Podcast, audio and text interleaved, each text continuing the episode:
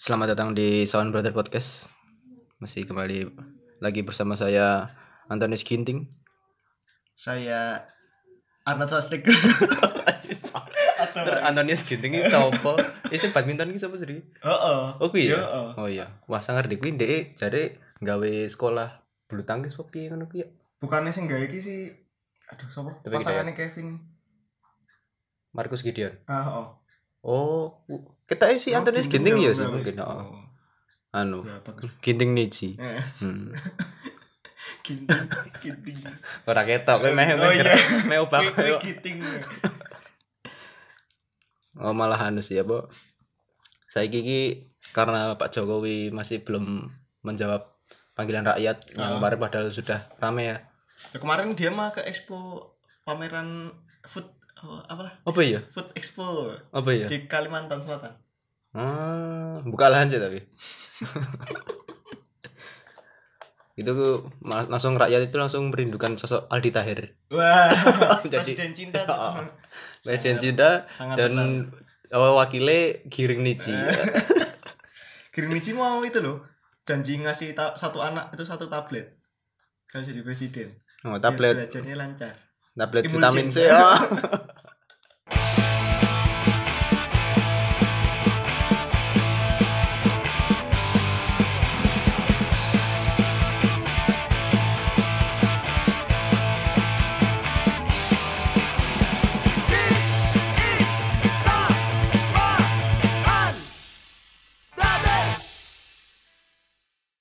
Ini melanjutkan kemarin pembahasan tentang UU Ciptaker yang mana ternyata itu masih direvisi sebenarnya. ini jadi kitab Iya. acuan acuannya ini adalah UU yang pokoknya yang beredar di internet. Jadi UU final tapi yang kayak belum final-final banget karena masih direvisi. kayak kayak skripsi itu ada Insya Allah fix Ya. Insya Allah fix banget Oh iki kaya malah kaya anu kaya eh skripsiku. Tek aku. Jadi tek aku kuwi bar sidang wis dibiji, Oh. balik lagi kon revisi. Dadi wis hasilnya ono. Ah, iya. Ngopo aku revisi. Ternyata Oh, tidak berarti tulisan ini tanda tangan tapi gue Iya, wis wis lho. disahke bijine wis sah kowe Oh, iya. AB ngono misalkan. Tapi tapi ini habis ini direvisi ya? Oke, Pak. Kan ya Oke. ngono wae kan. tapi ya Oh, udah, jadi- rasa direvisi ya apa kan wong wis entuk bijine ya kecuali Aduh. kecuali nilaimu tidak belum Nah, akan keluar keluar, sebelum oh. kamu revisi Lah, bukannya sing sing bener kok yang ngono nah kan iku kuwi aku lagi metu baru disium ya nah ngenanku beda Hmm. makane mungkin meniru DPR ya ini ya mungkin terlalu visioner jurusan lanjut. saya jadi pembahasan berikutnya itu kita akan membahas tentang nah ini mulai ke anu ya mulai yang mungkin eh, banyak di protes sama Iya. masyarakat karena emang emang setelah kita baca-baca itu ada hal-hal yang sekiranya itu dapat dimainkan gitu Ya. Nah, ini tentang duit. Ya, ini tentang pengupahan. Nanti kita akan membahas tentang pengupahan. ngelebat besok Mungkin beberapa pasal ya tentang pengupahan. Dan sedikit nanti tentang pemutusan hubungan kerja. ini berhubungan berhubungan dengan nasi ya Iya. upah Eh, upah Upo, oh, oh iya sorry sorry Ya, kita akan bahas untuk pasal pengupahan, pasal nomor eh, pasal 88. Di Undang-Undang Nomor 13 tahun 2003 tentang ketenaga kerjaan. Itu ada empat ayat menjelaskan tentang pengupahan bahwa hmm. setiap pekerja atau buruh memperoleh penghasilan yang memenuhi penghidupan yang layak bagi kemanusiaan. Hmm. Untuk mewujudkan itu, maka pemerintah menetapkan kebijakan pengupahan yang melindungi pekerja atau Oke. buruh. Nah, kebijakan pengupahan itu meliputi adalah upah minimum, Hmm. upah kerja lembur, Hmm. upah tidak masuk kerja karena berhalangan, Hmm. upah tidak masuk kerja karena melakukan kegiatan lain di luar pekerjaannya, Hmm. upah karena menjalankan hak waktu istirahat kerjanya, bentuk dan cara pembayaran upah, denda dan potongan upah, hal-hal yang dapat diberhutangkan untuk eh, dengan upah, struktur dan skala pengupahan yang proporsional, Hmm. upah untuk pembayaran pesangon dan upah untuk perhitungan pajak penghasilan. Nah, Ya sebentar, tak potong dulu sebentar. Jadi yang upah apa karena tidak masuk kerja karena berhalangan itu termasuk karena uh, busway-nya dibakar Eh. atau gimana? aku nggak paham sih ini ini ya maksudnya berhalangan tuh ya mungkin yang hal-hal apa yang kayak itu ya hamil gitu ya terus melahirkan ding Heeh. apa cuti cuti hamil itu termasuk mungkin kayak atau ada kerabat yang meninggal gitu nah iya gitu ya kayaknya. mungkin ya mungkin Sing ini upah tidak masuk kerja karena melakukan kegiatan lain di luar pekerjaannya gitu ya. ya di luar pekerjaan pekerjaanmu Gaple, misalkan gaple. oh gaple gue main remi lah Eh, itu gue sih sing di luar pekerjaan tapi ini yang lama ya yang, lama yang khusus. lama. Nah, yang baru itu langsung disebutkan dalam pasal 88B di Omnibus Law bahwa upah ditetapkan berdasarkan Eh, satuan mesti iki ono anu nih padanane sing lebih anu. Ning nek kalau di draftnya itu pasal 88 itu eh tadi yang kebijakan pengupahan itu meliputi upah minimum, Hmm. struktur dan skala upah, Hmm. upah kerja lembur, Hmm. terus upah tidak masuk kerja dan atau tidak melakukan pekerjaan karena alasan tertentu, Oh, bentuk dan cara membayar upah, hmm. hal-hal yang dapat diperhitungkan dengan upah. Terus terakhir upah sebagai dasar perhitungan atau pembayaran hak dan kewajiban lainnya. Terus Oh. ketentuan dan lebih lanjut mengenai kebijakan pengupahan diatur dengan peraturan pemerintah Ya. itu jadi yang apa tadi mungkin mencakup yang berhalangan itu mencakup yang ini yang Ya. karena alasan tertentu Mhm. Yang upah yang Itu yang lama. yang baru Oh, yang baru. Hmm, yang baru ini Nah, ini yang di di apa namanya? dipermasalahkan oleh Mita Tweets ini adalah dituliskan pada pasal 88B Omnibus Law. Itu upah ditetapkan berdasarkan A. satuan waktu dan atau satuan hasil. hmm. Ya, terus dia men dia bikin caption tuh, "Oke. sekarang masalah upah. Kita yang selama ini gajinya per bulan ke depannya bisa diupah per jam atau berdasarkan hasil. Hmm. Kasihan all shop all shop jadi nggak bisa promo payday lagi." Hmm. Mungkin punya anu ya punya osep Punya asa mungkin. Aduh. Gimana ya ini? Sulit ini untuk untuk apa tidak mencela. tidak mencela yang mah tidak mencela ini. Kita tweet sini itu. Gini ya, ya. itu kemungkinan itu ada ya. Gimana ya? Maksudnya ini terlalu menggiring opini iya sih bahwa ini pun upah di satuan waktu kan banyak ya, Bos. iya Bisa jam. Hmm. Di sini nggak nyebutkan jam juga. iya Waktu itu kan hari itu kan juga satuan iya waktu. Bulan itu juga satuan waktu. kecuali hari tanu hari Eh. tanu itu ada satuan uang Ya. hari Satuan tanu uang. tujuh ribu. Satuan apa. Eh, tujuh ribu hari tanu nah. Satuan uang lah tujuh ribu rupiah.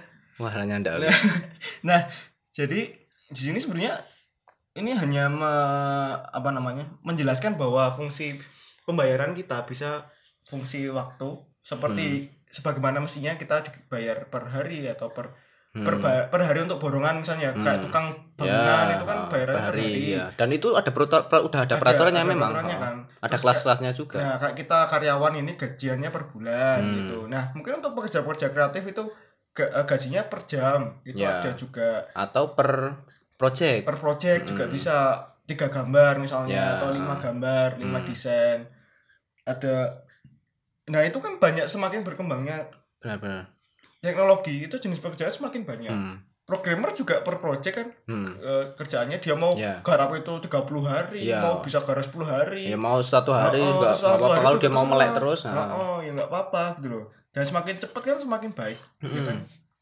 Semakin efisien. Nah, itu juga nggak masalah toh toh dalam peraturan ini juga menyebutkan bahwa dan atau Dan atau ya. Nggak jadi nggak semuanya fungsi Nggak, ah. hasil dan langsung dan fungsi Hmm. waktu gitu. Enggak enggak harus pilih salah satu. Nah, Bisa ah. aja keduanya dalam suatu waktu ya gitu. bisa atau salah satu juga bisa Ya, ah. terserah suka-suka lah Iya. Ya, Benar-benar. dan ini menurutku nggak ada masalah memang seperti ini Iya, ha. memang seperti ini kan bahkan eh, teknisi di tempatku kalau kita mendatangkan teknisi dari luar gitu dari luar perusahaan itu mereka beberapa tuh bayarannya per jam Hmm. termasuk dari dari Jepang gitu mereka bayarannya dolar per jam Oh. jadi nggak dibayar per per project nggak dibayar satu mesin selesai Ya. gitu nggak jadi semakin dia lama kerja tuh kita pusing ya Oh, kan makanya sampai udah tutut ya. nah, tapi mereka profesional Oh, ya karena itu ya, Iya. karena mereka emang rate-nya ya dengan apa etos kerjanya mereka Hmm, gitu. Lah nek kin wong kene kok lagi mang menit garap pergi ngerti-ngerti udah tutut. Loh, Pak ora lanjut. karek sidikas. Ini duitnya tetap ngalir loh. Samsu sih. Oh, apa Samsu? Ngent apa ngarape 5 menit lerene 20 menit ya. Gila. Sakleran. Selalu. Sakleran turu tapi. Ya. Gitu ya, yang pasal 88B ya. Ya. Jadi Yang sebenarnya itu sebenarnya nggak ada masalah cukup sih. jelas Mm-mm. dan eh, apa kita sebagai pekerja pun sebenarnya tidak banyak masalah di situ Hmm. karena memang sebagaimana mestinya sekarang era sekarang kayak gitu Iya. mungkin dulu kalau zaman penjajahan itu nggak kepikiran kerja per satuan jam ki Hmm. apa ya ini Hmm. ini nggak belum ada tapi kan sekarang sudah sudah lumrah Iya. gitu Dan juga apa? eh, make sense sama yang kemarin kita bahas tentang kontrak kontrak kerja. Nah, Gitu kan dia juga apa? Ada satuan Ah, hasil dan iya, satuan waktunya benar. juga. Sebenarnya hal yang umum gitu loh. Misalnya kamu dikontrak sebagai pemain gaple satu tahun, Ah. ya udah berarti dia satuan waktunya satu tahun Ah. gitu. tapi kalau kamu tak kontrak untuk memenangkan 100 100 game nah, berarti kan Nah, satu hasil, hasil. Oh, misalkan kamu dalam enam bulan udah bisa menang 100 game, wah, ya oke wes, berarti. Ke kontrak kerjamu selesai. Ah, Kalau langsung. kalau mau lanjut ya kontrak lagi Ah, ya, gitu. iya. Benar. ya kan bisa bisa aja gitu Hmm. Oke, kita lanjut tentang wah ini agak seru ini. Tentang UMK atau UMP. Nah, Undang-Undang Nomor 13 Tahun 2003 itu di pasal 89 ayat 1 itu berbunyi upah minimum sebagaimana dimaksud dalam pasal 88 ayat 3 huruf A dapat terdiri atas A. Upah minimum berdasarkan wilayah provinsi atau kabupaten atau kota. B. Upah minimum berdasarkan sektor pada wilayah provinsi atau kabupaten atau kota. Hmm. Dua, upah minimum sebagaimana dimaksud dalam ayat 1 diarahkan kepada pencapaian kebutuhan hidup layak.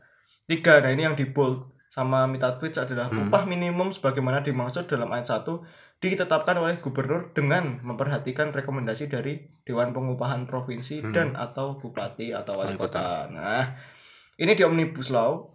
Yang baru itu ya. pasal 88C Hmm. itu yang dia under uh, underline bold. Ini adalah ayat 2 gubernur dapat menetapkan upah minimum kabupaten kota dengan syarat tertentu. Hmm. udah gitu aja bunyinya Dan di Jadi- bawahnya? di bawahnya itu ada upah minimum sebagaimana dimaksud pada ayat 1 dan 2 ditetapkan berdasarkan kondisi ekonomi dan ketenagakerjaan bawahnya lagi. Ayat 4 adalah syarat tertentu sebagaimana dimaksud pada ayat 2 meliputi pertumbuhan ekonomi daerah dan inflasi pada kabupaten kota yang bersangkutan Hmm. Nah, ini yang jadi polemik oleh oleh Mitatus adalah eh, UMK kota kalian rendah. Wes. Hmm. Nggak perlu bersedih karena ke depannya satu provinsi bisa sama rendahnya. Hmm.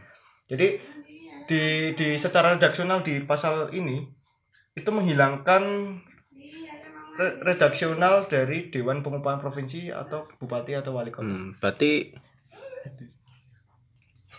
sebentar. Yaya mau mandi dulu.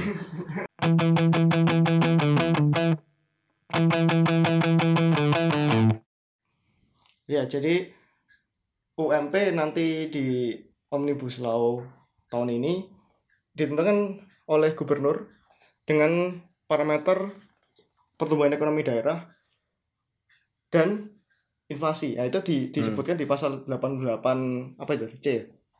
Iya. Eh. 88 Si. 88C Kapan sih ya? tadi. Ah, masalahnya di pasal 8 eh, 88D itu kontradiksi dengan dengan itu. Di mana penetapan UM, UMP berdasarkan pertumbuhan ekonomi daerah atau inflasi. Sedangkan di 88C dan kalau kita merujuk pada sumber yang lain.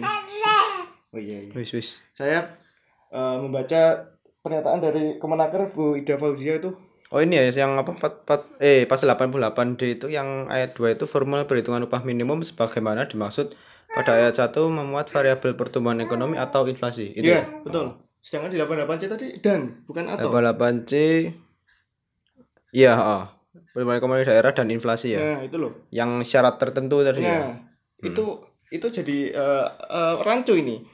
Karena kalau kita mau bicara tentang sejarah pengupahan, itu sebelum Undang-Undang Nomor eh, Ketenagakerjaan 2003 diatur dalam pemper- eh, peraturan pemerintah pasal eh, nomor 78 tahun 2015 tentang pengupahan itu ada dewan pengupahan. Nah, dewan pengupahan itu terdiri dari akademisi, dari pengusaha, dari buruh dan pemerintah. Di mana acuan mereka adalah KHL atau Hmm. ke- kehidup eh, kehidupan hidup layak. Oh. Itu mereka para anggota dewan ini Kehidupan hidup layak ini. penghid eh kalau? KHL kehidupan hidup layak. Kehidupan hidup Oh, oh. layak. Emang kau yang menuju Oh.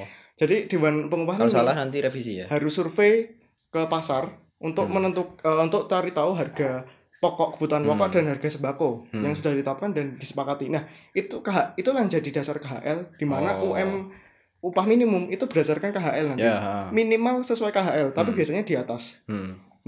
Itu berubah ketika undang-undang eh peraturan pemerintah nomor 78 ini ditetapkan bahwa upah minimum sama dengan upah minimum eh, tahun berjalan Nah. itu ditambah dengan upah minimum dikalikan dengan eh, apa namanya indeks inflasi Ha. yang terjadi secara nasional dikalikan dengan persentase kenaikan PDB. Ha.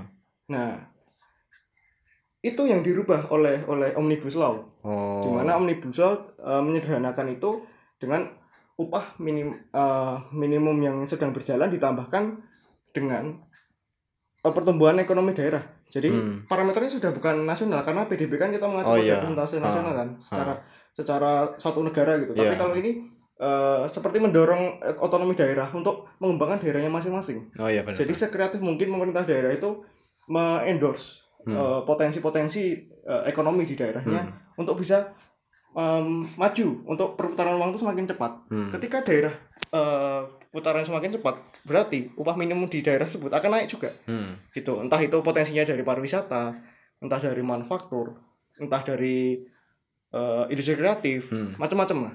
Nah, itu itu dituntut. Oh, siapa pun pun. Oh, demo, demo, Oh, iya. sudah demo. Demo, demo. Demo lagi. Demo masak. we. itu cuma mungkin yang ditakutkan oleh masyarakat di sini adalah kewenangan gubernur yang sangat besar Iya, karena Iya. dia menentukan UMP ya Iya. dan UMK. Iya. Ha. Di situ juga sudah dijelaskan bahwa UMK dan UMR itu harus lebih tinggi Iya, dari lebih tinggi. upah minimum provinsi Ah. atau UMP itu Tapi karena di sini tadi kan apa? eh, di sini sebelumnya kan eh, gubernur itu menentukan UMP dan eh UMP dan UMK ya. Mm-mm. Itu eh, berdasarkan juga mempertimbangkan rekomendasi dari Dewan Pengupahan Provinsi Mm-mm. sama wali kota dan bupati. Iya, betul. nah, di sini nggak ada. nggak ada tidak dituliskan Tidak dituliskan secara redaksional itu tidak Iya, ada tidak ada. wali kota dan wali kota atau bupati Mm-mm. dan Dan Dewan Dewan Pengupahan Provinsi. Iya.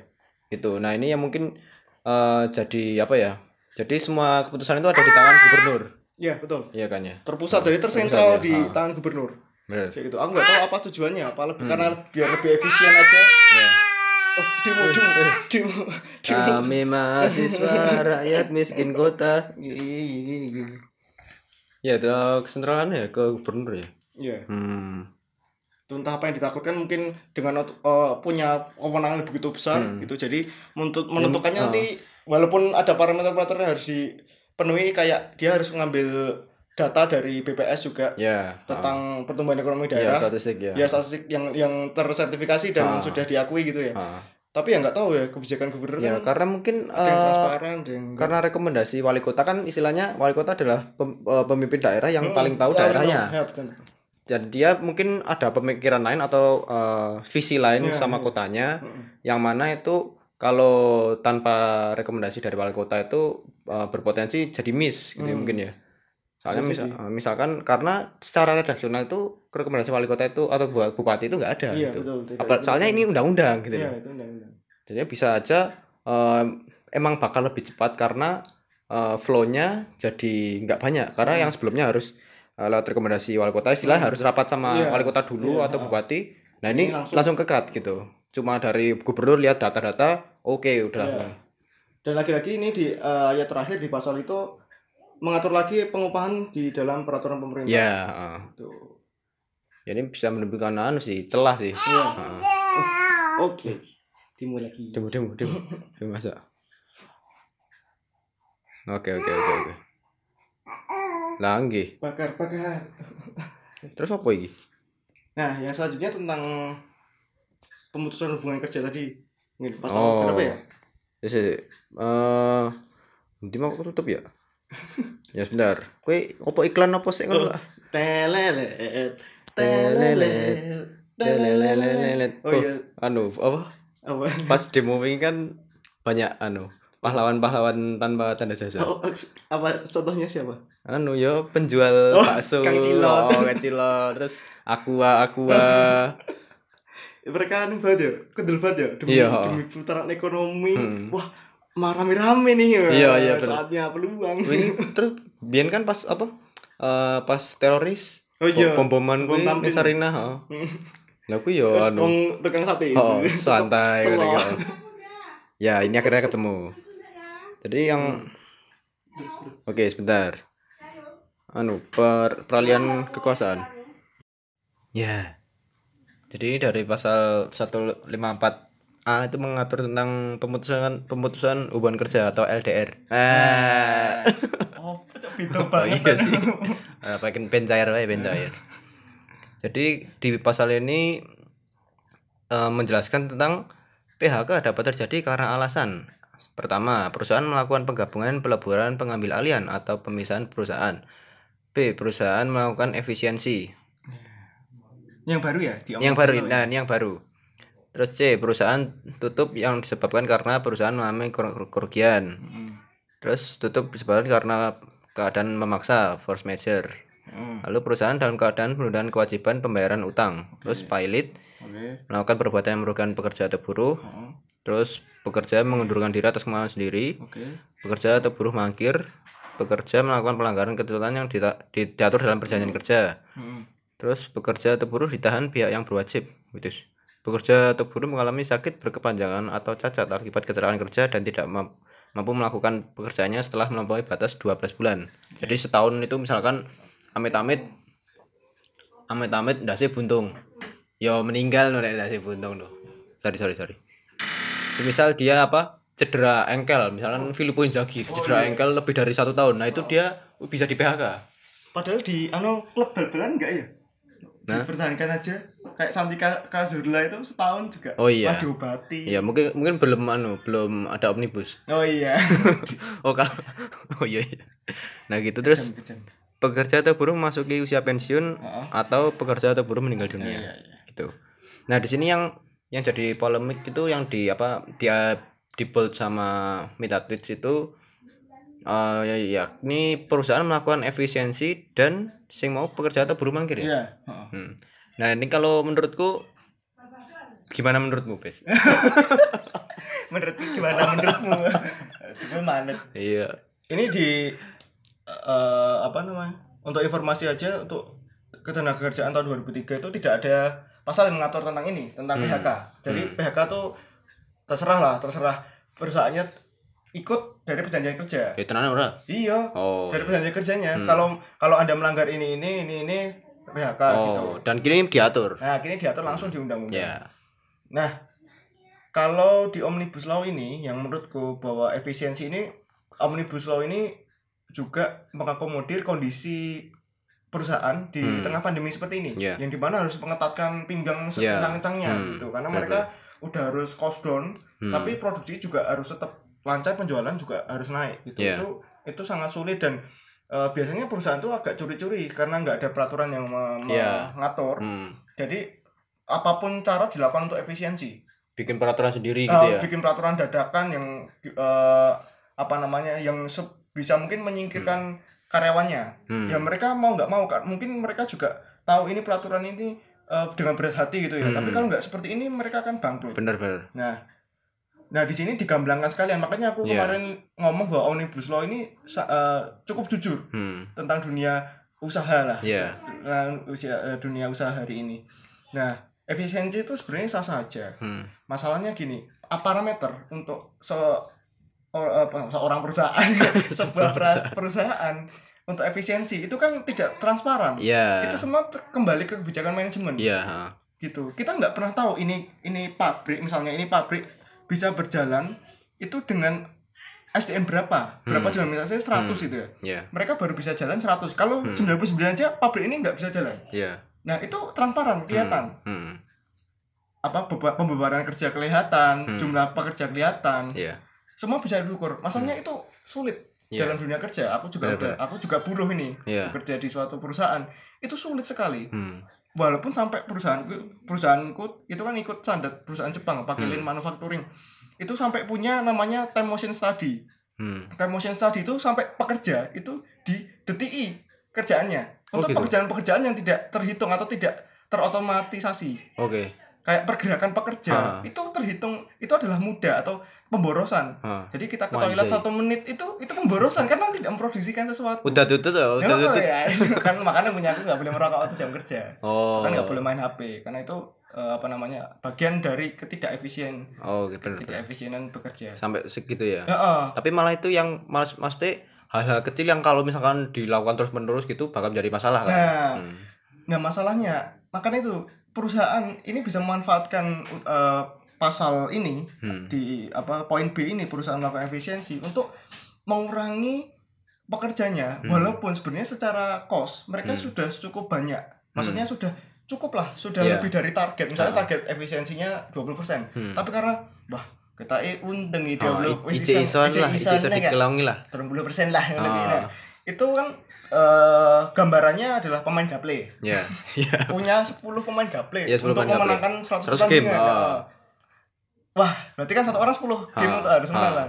Terus wah, sem pandemi Hmm. rego gula munggah gitu. Gaple dadi Oh. dadi munggah regone. Bener, bener, bener. berarti ya wis lah. hati wolu apa ya? Oh, oh, apa anu staffku di wolu wae lah pemain Hmm. gaple. Ya wis. Tapi Kalau- wolu tapi target untuk kemenangan itu Podo. Oh ya. Nah, kan jadi naik setiap orang Beban minimal beban kerjanya Ah, jadi beban- bertambah. ya, jadi yang tadi satu orang 10 pertandingan sekarang Ya. jadi sekitar 13 lah Ah. untuk lebih dari 100 ya Hmm. aman nih. Nah gitu terus uh saya iso saya iso ngerti itu 15 pertandingan Ah. iso eh satu orang bisa menangkan Ah, 15 pertandingan. ternyata Jadi se- 8 orang tuh malah bisa 120. Hmm. Lebih dari target yang 10 orang. Wah, iso Cuk, kul- kelong ini lah. Eh, lah, Ah. lima ah, eh, Ah. iya. Jadi satu orang semakin bebannya semakin Iya, berat. iya. 20 pertandingan Benar, menang. benar. Itu menjadi menjadi catatan buat perusahaan yang Hmm.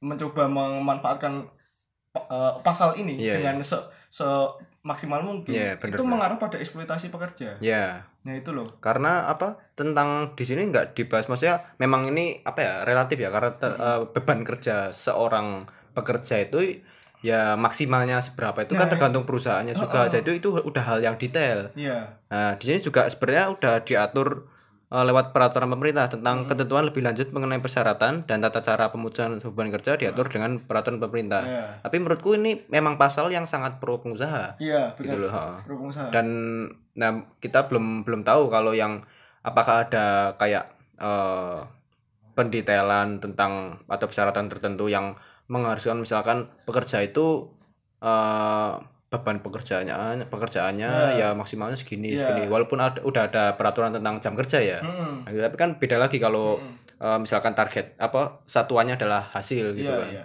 Makanya itu biasanya terjadi eh, pekerjaan uta eh, orang yang mengerjakan bertambah job desk-nya. Hmm. Harusnya pekerjaan utamanya desainer gitu ya. anu Desainer. gaple gaple Oh, gaple. gaple Biasanya ada yang bikin teh. Ah Nah, karena efisiensi yang bikin teh di cut. oh enggak dewe Oh. teh enggak dewe Piye ki ngelak ya wis Ah. gawe dhewe. Terus dhek apa dadi multitasking harus Nah. garap eh, gawe teh. Oh, sampai main Terus, gaple. Oh, baru kuwi sing mupuri ya laline.